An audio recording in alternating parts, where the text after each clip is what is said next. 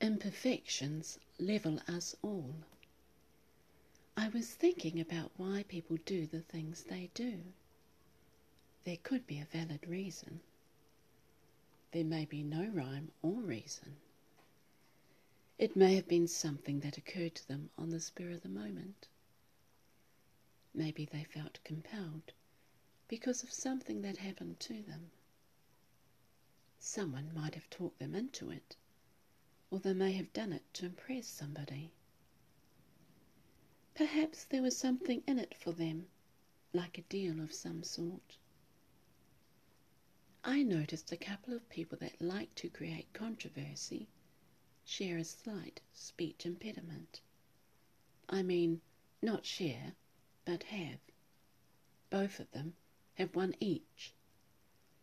Noticing a speech impediment is neither here nor there, but finding two that also share extreme views of superiority has piqued my interest.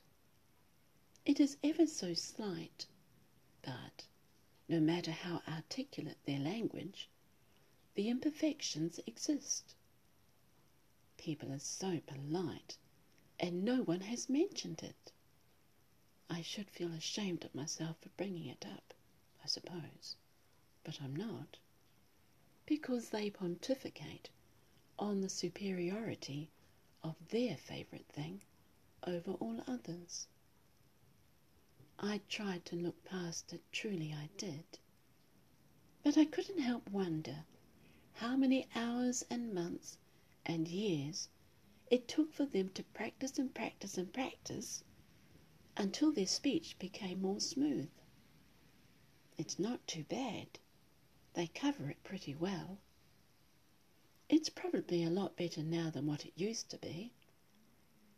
I wonder if they went to speech therapy when they were young. Children can be so cruel with anyone that has a weakness.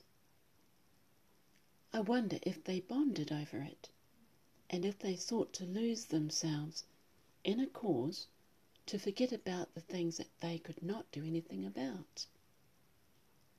It probably stood out to me more because I had a speech problem when I was a child, and despite their stance on superiority, they, like everyone else, share common human imperfections and like everyone else, some stand out more than others.